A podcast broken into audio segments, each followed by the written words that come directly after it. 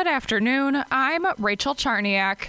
A Brown County Circuit Court judge has granted a temporary restraining order request halting audio recording at Green Bay City Hall while a lawsuit on the surveillance proceeds. Judge Mark Hammer's decision comes the morning after a city committee unanimously voted to disable the audio recording devices and destroy recordings from those devices after the litigation is resolved. I Irate over all of it, Alder Chris Wery addressed the city's chief of operations at last night's meeting. How can you think legally, ethically, morally that that would fly. Members of Mayor Eric Genrich's administration have said the microphones were installed between the winter of 2021 and last summer due to three separate incidents when members of the public verbally assaulted city employees and a member of the media at City Hall. Robert Kennedy, WTAQ News. Ashwaubenon public safety officers are investigating a homicide that was reported Wednesday night at Creekwood Apartments on Viking Drive. Captain of Investigations Brian Amundson clarifies the victim's connection to the homicide location. I wouldn't say it was a uh, full-time residence. It was a part-time residence that they were at. The 23-year-old male victim suffered a gunshot wound. He's from the Green Bay area. Amundson says he does not believe the public is in danger. No arrests have been made.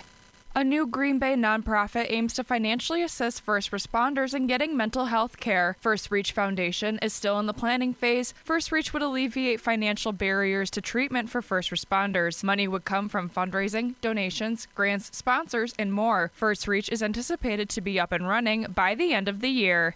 Besides a change in attorney, Taylor Schabusiness could be getting a new judge. The 25 year old is charged with first degree intentional homicide, mutilating a corpse, and third degree sexual assault for allegedly attacking Shad Thyrion last year. After she attacked her attorney, Quinn Jolly, he left the case. A hearing is scheduled for Friday with the new lawyer, Christopher Freilich. Freilich has asked Judge Thomas Walsh to remove himself from the case because of the attack.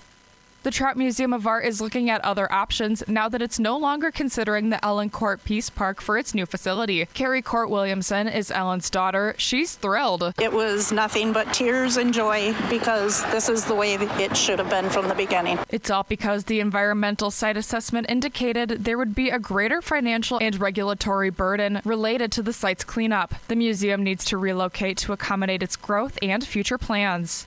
Now, here's your Fox 11 weather update. This afternoon, mostly cloudy, high 33. Tonight, mostly cloudy, low 20. Tomorrow, mostly cloudy, breezy, high 35. On Saturday, partly sunny, high 38. Mostly sunny on Sunday, high near 42. From Fox 11, your station for severe weather coverage, I'm Pete Petoniak for News Talk WTAQ. And I'm Rachel Charniak, WTAQ News Talk Sports.